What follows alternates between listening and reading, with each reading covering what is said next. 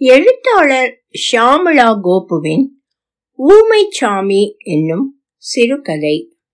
ஒலிவடிவம் சரஸ்வதி தியாகராஜன் பாஸ்டன். திருவண்ணாமலையின் கிரிவல பாதையில் இருக்கும் அஷ்டலிங்கங்களின் அருகே சாமியார்கள் குழுக்களாக இருக்க யமலிங்கத்தின் அருகில் நானும் இங்கேயே இருந்து விட்டேன் என்னை மற்றவர்கள் யாரு எவரு எந்த ஊரு என்ன விவரம்னு அங்கே இருந்த பத்து பதினைந்து பழைய சாமியார்களும் கேட்டு பார்த்துட்டு எதுக்கும் வாயை திறக்கவில்லைன்னு ஊமச்சாமின்னு அவங்களே ஒரு நாமகரணம் சூட்டிட்டாங்க. அதுவே நிலைச்சும் போச்சு. கடவுளை தேடிக்கின்னு வந்தவங்க இந்த திருவண்ணாமலையில் சிவனே இருக்கிறதா சொல்றாங்க. ஊரே மலை மலையே சிவன் என்று நம்புறவங்க மாசா மாசம் பௌர்ணமிக்கு கிரிவலம் வராங்க. சித்தருங்க நடமாடுற பூமின்னு சொல்றாங்க. மன நிம்மதி வேண்டி இங்க வந்து உட்கார்ந்தவங்க நிறைய பேரு.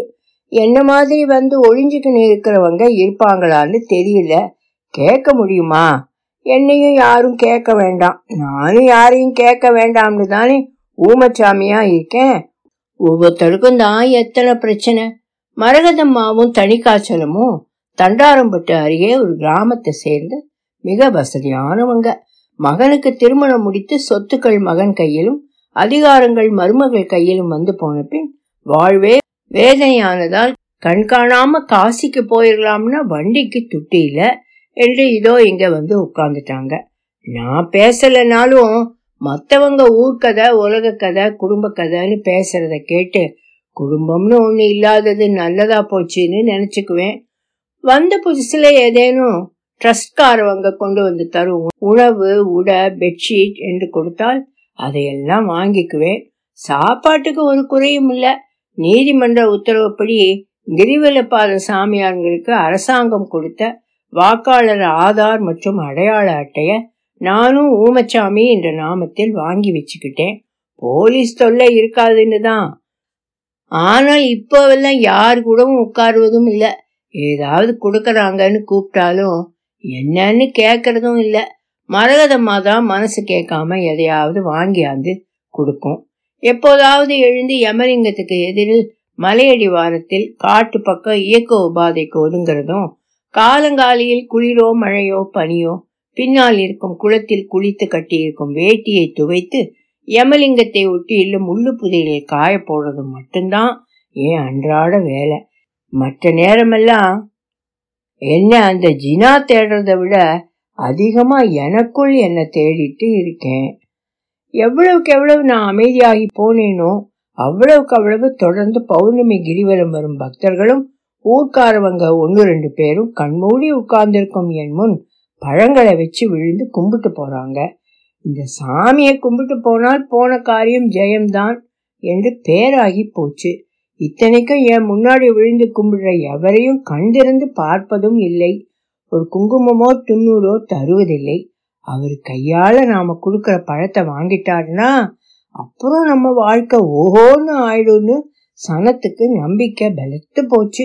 ஆனா உண்மைக்கு எனக்கும் அதுக்கும் சம்பந்தம் இல்லை. அவங்கவுங்க நம்பிக்கை அவங்க அவங்களுக்கு. இதுல நான் சொல்ல என்ன இருக்கு? நான் தான் எதையுமே சொல்றது இல்லையே இதுக்கு மட்டும் எண்ணத்தை சொல்ல போறேன் இந்தா சாப்பாடு வந்திருக்கு. கண்ணை திறந்து பாரு. மரகதம்மா என் முகத்தருகே தட்டை நீட்டினாள். சுவற்றோடு சாய்ந்த வாக்கில் கண்மூடி உட்கார்ந்திருந்த நான் கண்களை திறந்து பார்த்துவிட்டு மீண்டும் கண்களை மூடிக்கொண்டேன். வந்த புதுசுல இங்க கிடைக்கிற காசுல கவிச்சியும் தண்ணியும் வாங்கி சாப்பிடுறது உண்டு. என்னவோ இப்போவெல்லாம் சாப்பாட்டுல நாட்டம் இல்லாம போச்சு. காதில் சதா நேரமும் ஓலமிடுற குரல் வயத்துல பசி அடக்கிடுச்சு என்ன வேண்டாமாமா என்று சிமெண்ட் ஸ்லாபில் உட்கார்ந்திருந்த தனிக்காய்ச்சலம் கேட்டார். உம் என்று நீண்ட பெருமூச்சொன்று விட்டு இந்த ஊமசாமி ஏன் தான் இப்படி அன்ன ஆகாரம் இல்லாம கிடக்கும் தெரியல என்று ஆதங்கப்பட்டவள் அவர் அருகே அமர்ந்து கொண்டாள். அவரை ஏன் தொந்தரவு செய்றீங்க?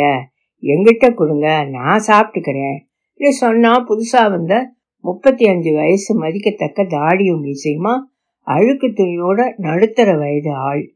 குளிச்சு பல நாள் இருக்கும் போல அழுகி போன பழ வாசனை வந்தது அவனிடம். டேய் கஞ்சா குடிக்கி. இப்பதானே ஒரு தட்டு நிறைய வாங்கி தின்ன? என்று மரகதம். உன்ன மாதிரி கஞ்சா வலிக்கிற ரெண்டொத்தனங்களாலே தான் இந்த இருக்கிற சாமியாருங்க பேரே கெட்டு போகுது. எதுக்கு இப்படி சாமியார் வேஷம் போட்டுக்கிட்டு சோம்பேறி சோறு தின்னுக்கிட்டு இங்க உட்கார்ந்திருப்ப. உனக்கு வீடு வாசல் இல்ல? போய் சேரு வீட்டுக்கு என்று சிடிச்செடுத்தாள் அவனோட எதுக்கு கச்சி கட்டிக்கிட்டு இருக்க? என்றார் தனிக்காய்ச்சலும் பின்ன என்னங்க? நாமளே நிம்மதி வேணும்னு வீடு வாசல் சொத்து சுகம் சொந்த பந்தம் எல்லாத்தையும் விட்டு ஒழிச்சிட்டு இங்க வந்து செவனேன்னு உட்கார்ந்துருக்கோம். இந்த கஞ்சா குடிக்கி நம்ம பக்கத்துல வந்து உட்காந்துக்கிட்டு கழுத்தை அறுக்குது. ஆ நான் கஞ்சா குடிக்கிறது நீ கண்டியா? நான் எல்லாத்தையும் விட்டுட்டு செவனேன்னு இங்கே வந்து உட்காந்துருக்கேன் என்று சீறினான் அவன். விடுமரகதான் வீட்டை விட்டுட்டு இங்கே வர்றவங்க எல்லாரும் உடம்ப விட்டுட்டு வர்றதில்லையே. அதே போல் அவங்க பழக்க வழக்கத்தையும் கொண்டு தானே வராங்க. இங்கே வந்து உட்காந்ததுமே எல்லாருக்கும் தெளிவு பிறந்துடுமா என்ன? சோத்துக்கும் துணிக்கும் ஆளா பறப்பாங்க தான். கொஞ்ச நாள் ஆகும் ஆடி அடங்கி உட்கார. இதோ நம்ம ஊமசாமியை போல என்றார். பொத்தானை அமைக்கினா பாட்டு பாடுற ரெக்கார்ட் பிளேயர் மாதிரி. அந்த ஆள் தொண தொணன்னு ஏதேதோ பேசிக்கிட்டே இருந்தான். நீ கிளப்பி விட்டுட்ட. இன்னைக்கு ரா தூக்கம் அவ்வளவுதான். என்றார் தனிகாச்சலம் என்னடா என்றிருந்தது மரகதத்திற்கு.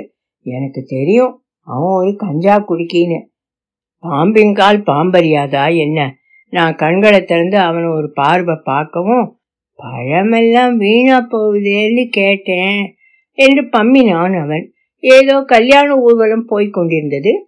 பேச்சை நிறுத்திவிட்டு எல்லோருமே பொண்ணு மாப்பிள்ளையை வேடிக்கை பார்த்து கொண்டிருந்தார்கள். இத்தகைய புற வாழ்க்கை சமாச்சாரங்கள் எல்லாம் நாட்டமில்லாமல் போய்விட்டது எனக்கு. கண்களை மூடிக்கொண்டேன். கண்ணை மூடிக்கிட்டா காது கேட்காம போயிடுமா என்ன? இல்லையே காது கேக்குதே. பாபாய் பாபாய்னு குரல் கேக்குதே. கடவுளே விரட்டிக்கிட்டே இருக்கு. அந்த குரல் காதில் விழாம இருக்கணும்னு கண்ணை இருக்க மூடிக்கொண்டேன். இனி எந்நேரம் கண்ணை திறப்பேனோ? சாமி சாமி ஊமசாமின்னு குரல் கேட்டது. இவ்வளவு நேரமும் கேட்டுக்கிட்டு இருந்த பாபா என்று ரீங்காரம் இல்லை இது. தென்றல் வந்து தீண்டியதை போல குளுமையா இருந்தது இந்த குரல். சாமி ஓமசாமி சட்டென்று கண்ணை திறந்து பார்த்தேன். பின்னாடி கிராமத்திலிருந்து வழக்கமாக வரும் ஏழு எட்டு வயசு இருக்கும் கவுன் போட்டிருந்த பெண் குழந்தையும் அதன் இளம் தாயும் நின்றிருந்தனர். என் முன்னால ஒரு வாழைப்பழத்தை வச்சு கும்பிட்டுதுங்க அடிக்கடி வர்றவங்க தான் சாமி என் காதில் ரீங்கரித்து கொண்டிருக்கும் குரலை அடக்கி சாமின்னு இந்த குரல் கேட்கணும்னா இதோ இது மனித பிறவி இல்லை. இதோ மலையா இருக்கிற அண்ணாமலையார் தான் சின்ன உருவாக எதிரில் நிற்கிதுன்னு தோணிச்சு. அப்பா அண்ணாமலையானேன்னு வாயத்திறந்து கூப்பாடு போட்டு விடுவேனோ என்று பயமாயிருந்தது கிட்டத்தட்ட ஆறு ஏழு வருஷம் இருக்குமா? இருக்கும். நான் வாயை திறந்து ஆறு வருஷம் இருக்கும். கண்ணை திறந்து பார்த்தேன். அதை என் அனுமதின்னு நினைச்சு அந்த தாய்க்காரி சொன்னான் சாமி காலையில உங்களை கும்பிட்டுட்டு போனோமே. இன்னைக்கு கோர்ட்ல சாதகமா தீர்ப்பு வந்துருச்சு. உங்ககிட்ட எப்பவும் நானும் என் புருஷனும் வந்து அழுவோமே எங்க பூர்வீக வீடு எங்களுக்குன்னு பாகமாயிருச்சு. நான் என் முன்னே இருந்த வாழைப்பழத்தை எடுத்து அந்த குழந்தையின் கையில் கொடுத்தேன். சிமெண்ட் ஸ்லாபில் உட்கார்ந்திருந்த மரகதம்மா ஏ பாப்பா உனக்கு அதிர்ஷ்டம்தான் போ. சாமி பழம் கொடுத்திருக்கு. உன் வாழ்க்கை ஓஹோன்னு ஆக போகுதுன்னு அங்கே இருந்து சத்தமிட்டாள். எப்போவாவது இதை போல யாருக்காவது பழம் கொடுப்பது வழக்கம்தான். இன்னைக்கு என் மனசார கொடுத்தேன் என்பதுதான். உண்மை. மரகதம்மாவின் சந்தோஷத்தை கண்டு அந்த குழந்தையின் தாய் சாமி சாமி உங்க ஆசீர்வாதம் தான் எங்களுக்கு எல்லாமே நல்லதா நடக்குது சாமி. நெஞ்ச முழுகி கண்ணீர் விட்டு அழுதாள். சாமி நமக்கு ஏதோ பெரிய ஆசீர்வாதம் செஞ்சிட்டார்னு புரிந்து கொண்டு சாமி ஞாயிற்றுக்கிழமை எனக்கு பிறந்த நாள். அன்னைக்கு காலையில வந்து உங்களை பாக்குறேன் சொல்லிட்டு போச்சு. இப்படி இவங்க எல்லாம் அழுது தொழுகிறதுக்கு நான் என்ன? நிஜமாலுமே சாமியா? இல்லையே சாதாரண ஆசாமியா? அதுவும் இல்லையே. கேடுல கேடு கெட்ட ஆசாமியாச்சுதே. கடவுளே இந்த குரல் காதுல கேக்குதே. பாபாய் கண்ணை மூடிக்கொண்டேன். காட்சி கண்ணுக்குள் விரிந்தது. நெல்லூர் பக்கத்தில் ஒரு கிராமம். எங்கி அதாவது வெங்கி என் பேரு. பதிமூணு வயசுல அரிசி மில்லில் வேலை செஞ்சு என் பதினஞ்சு வயசு அக்காவை காப்பாத்திக்கிட்டு இருக்கேன். அப்பாவும் அம்மாவும் செத்து போயிட்டாங்க. அக்கம் பக்கம் பெரியப்பா சித்தப்பா மாமா சித்தி பெரியம்மான்னு நிறைய உறவுங்க. ஆனா எங்க பூர்வீக வீட்டுல நானும் என் அக்காவும் தான். அக்கா எனக்கு அம்மா மாதிரி நல்லா சமைக்கும் துணி துவைச்சு போடும். வேலைக்கு போகாத அன்னைக்கு உடம்பு பூராவும் எண்ணெய் வச்சு தேய்ச்சி சுடு தண்ணி போட்டு குளிக்க ஊற்றும் சுட சுட ஆக்கி போடும். அன்னைக்கு வேலைக்கு போய் திரும்புற போது நல்ல மழை. ஓரமா ஒதுங்கி நின்று வீட்டுக்கு வரும்போது கதவு திறந்திருந்தது. இந்நேரத்தில் கதவை திறந்து போட்டுட்டு அக்கா எங்க போச்சுன்னு வீட்டுக்குள்ள போறேன் கரண்ட் கட் ஆகி கும்மிருட்டு உள்ளையில யாரோ கூற சத்தம் கேட்டது. வாசல் விளக்கு பிறையில் இருக்கிற விளக்கை எப்படியோ தட்டு தடுமாறி பத்த வச்சு கதவை தள்ளிக்கிட்டு வேகமாக போனேன். எங்கள் அக்காவை எங்கள் சொந்த பெரியப்பன் கெடுக்க பார்க்குறான் அந்த பிள்ளை அலறி துடிக்குது. இது எத்தனை நாளா நடக்குதோ? சத்தம் போட்டா உன்னை கொன்னுடுவேன்னு மிரட்டிக்கிட்டு இருக்கான். நிஜமாகவே அவன் கையில கத்தி இருந்தது. எங்கே அக்காவை குத்திப்படுவானோன்னு நினைச்சு விளக்க அவன் மூஞ்சில வீசிட்டு மேலே பாஞ்சேன். சண்டையில புரண்டோம் அவன் கையில் இருந்த கத்தி இப்போ என் கையில. ஒரே குத்து அலறி கீழே விழுந்தான் எங்க பெரியப்பன் ஐயோ தம்பி கொன்னுட்டியேன்னு அக்கா தன்னை மீறி கூப்பாடு போட்டுச்சு. போலீஸ் பிடிச்சிட்டு போயிட்டா அடிச்சே கொண்டுடுவாங்க எங்கேயாவது ஓடி போயிடுறா தம்பின்னு கெஞ்சிச்சு. அதோட கூப்பாடு கேட்டு ஆளுங்க வர சத்தம் கேட்டுச்சு. நம்ம சொந்தக்காரனுங்க உன்னை அடிப்பாங்க நிக்காத கிளம்புன்னு என்ன புழக்கடை பக்கம் விரட்டிச்சு. இருட்டுக்குள்ள ஓடினேன் எதிரில் வந்த லாரியில ஏறி நெல்லூர்ல இறங்கினேன். அப்புறம் எங்கெங்கோ சுற்றி கடைசியில் ஹைதராபாத் வந்து சேர்ந்தேன். ஜினா தான் வேலை கொடுத்தாரு. என்ன வேலை? சின்ன பையன் சைக்கிள் கஞ்சா பட்டணம் எடுத்துட்டு போய் பக்கத்து பள்ளிக்கூடம் காலேஜ்னு விற்கணும். அப்புறம் கத்தி போய் வால் வந்தது. டும் டும்னு சைக்கிள் போய் காரு வந்தது. கஞ்சாவோட பொம்பளைங்களை இட்டுன்னு போய் விடுறது திரும்ப கூட்டி ஆறுதுன்னு தேன் எடுத்தவன் புறங்கைய நக்காம இருப்பானா? எனக்கும் இந்த பழக்க வழக்கம் அத்துப்படி. எந்த அக்காவுக்காக கொலைகாரனாகி இங்கே வந்தனோ அதை மறந்து எத்தனையோ அக்காக்களை நானே கொண்டு போய் விடுற மாதிரி ஆகி போனேன் போதையில் அப்படி ஆனேனோ? அல்லது போதைக்காக அப்படி ஆனேனோன்னு தெரியல.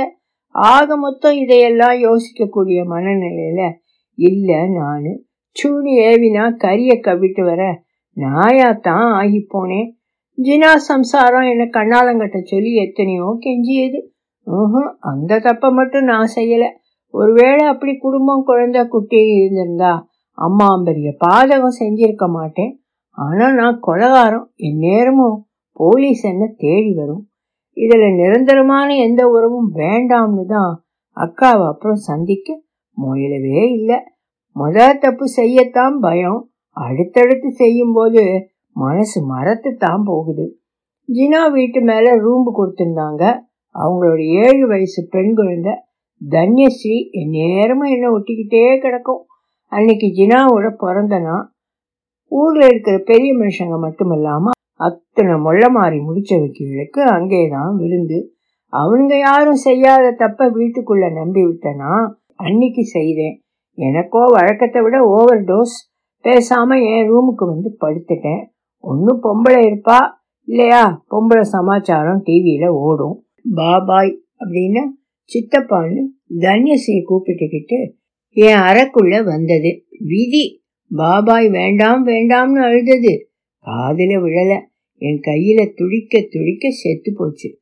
சட்டுன்னு போதை தெளிஞ்சது எனக்கு. ஐயோ ஜினா கொன்னுடுவானேன்னு தான் முதல்ல தோணிச்சு. எடுத்தேன் ஓட்டம். இதே தப்ப செஞ்சவனை குத்தி கொன்ன நீதிபதியா இருந்தன்னா போதையாலே தப்பு செஞ்சுட்டு எங்கெங்கோ ஓடுறேன். கடைசியில இந்த திருவண்ணாமலைக்கு வந்தேன். யாராவது என்ன உத்து பார்த்தா கூட ஜினாவுக்கு செய்தி போயிடுமோன்னு உயிருக்கு பயந்து கிடந்தேன். உடம்போட வந்த பழக்க வழக்கமும் இங்கே வந்த பின்னும் தொடரத்தான் செய்தது. ஆனா ராத்திரி நிம்மதியா தூங்க முடியல. லாகிரி இல்லாம கிடந்தா ஓரளவுக்கு தூக்கம் வரவே அதையெல்லாம் விட்டு ஒழிச்சிட்டேன். திரும்ப ஊருக்கு போகலாமான்னு நினப்பு வரும். பழைய இடத்துக்கு போனா பழைய வாழ்க்கையும் வருமே. வேண்டாம். ஊர்ல உலகத்தில் வந்து லட்சக்கணக்கான மக்கள் அமைதியை தேடி இந்த திருவண்ணாமலை கிரிவலத்திற்கு வர நான் எதுக்கு அமைதியை தேடி வெளியே போகணும்? அஞ்சு வருஷம் ஆச்சு. இனி என்ன யாரும் தேட மாட்டாங்கன்னு தோணவே ஓட்ட நின்று உட்காந்துக்கிட்டேன் உடம்பு உட்காரவும் மனசு எழுந்துட்டது. பெரியப்பனை கொல்லாம இருந்திருந்தா ஜினாவோட சேராம இருந்திருந்தான்னு என்னென்னவோ நினப்புகள். தன்யஸ்ரீக்கு செஞ்சது மட்டுமில்ல நான் செஞ்சது எல்லாமே தப்புகள் தான் நான் செஞ்ச தப்பெல்லாம் ஒரு பெரிய மூட்டையா கட்டி என் மேல வச்சிருக்கிறத போல பாரமா இருக்கு. எல்லாவற்றையும் விட மகள் மாதிரி என் மடியில் கிடந்த குழந்தையின் பாபா என்ற குரல் என்னை கொல்லுது. இதுல நான் ஊமச்சாமியா? என்ன கும்பிட்டா நல்லதான் இது எப்படி? அன்னைக்கு ஒரு நெஜ சாமியார் உபதேசம் செஞ்சுக்கிட்டு இருந்தாரு. நம்ம தப்ப உணர்ந்துட்டோம்னா அதுதான் இருக்கிறதுல பெரிய தெளிச்சியாம். நானும் செஞ்ச பாவத்தை உணர்ந்து ஊனின உருக்கியதால் உள்ளொளி பெருகியது போலும் யான் உன்னை தொடர்ந்து சிக்கன பிடித்தேன் எங்கெழுந்து அருளுவது நீயே என்று பற்றி பிடித்து கொண்டு விட்டேன் சிவனை. ஆனாலும் காதில் இந்த குரல் கேட்கத்தானே செய்கிறது? அதுதான் நான் ஆயுசுக்கும் தூக்கி சுமக்க வேண்டிய எனக்கான தண்டனையோ? ஞாயிற்றுக்கிழமை காலை ரமணாசிரமத்தில் இளையராஜா வந்திருக்கிறார் என்று எல்லோரும் போய்விட்டிருந்தனர். எனக்கு வயிறு சரியில்லை எதிரே மலையடிவார காட்டுக்குள் ஒதுங்கிட்டு வரலாம்னு எழுந்தேன். அந்த கஞ்சா குடுக்கி போதையா உறக்கமா மயக்கமா என்று பிரித்தறிய முடியாத நிலையில் சிமெண்ட் ஸ்லாபில் படுத்து கிடந்தான். சரிதான் என்று போய்விட்டேன். வழக்கமாக அமரும் புதர் மறைவில் அமர்ந்திருந்த போது சாமி ஊமச்சாமி என்று குரல் கேட்டது எட்டி பார்த்தேன். அந்த குழந்தைதான். இன்னைக்கு பிறந்த நாள். என்னை பார்க்க வருவேன்னு சொன்னதே. இங்கே தேடிக்கிட்டு தனியாவா வந்தது? என்று எழுந்தேன். இப்போ என்னை விடு என்று குரல் கேட்டது. விரைந்து வெளியே வந்தேன். அந்த கஞ்சா குடிக்கு பிள்ளையை இழுத்துக்கொண்டு ஒரு புதர் மறைவுக்கு போவது கண்ணீர் பட்டது. எங்கிருந்துதான் எனக்கு அந்த ஆங்காரும் வந்ததோ? ஒரு மரக்கிளையை உடைத்து கொண்டு அவன் பின்னால் ஓடி நடு மண்டையில் நச்சென்று ஒன்று போட்டேன். ஐயோ அம்மானு அலறி விழுந்தான். பாப்பா ஓடு ஓடுன்னு பதறினேன். உம்மசாமி பேசுமான்னு திகச்சு நின்னுது அது.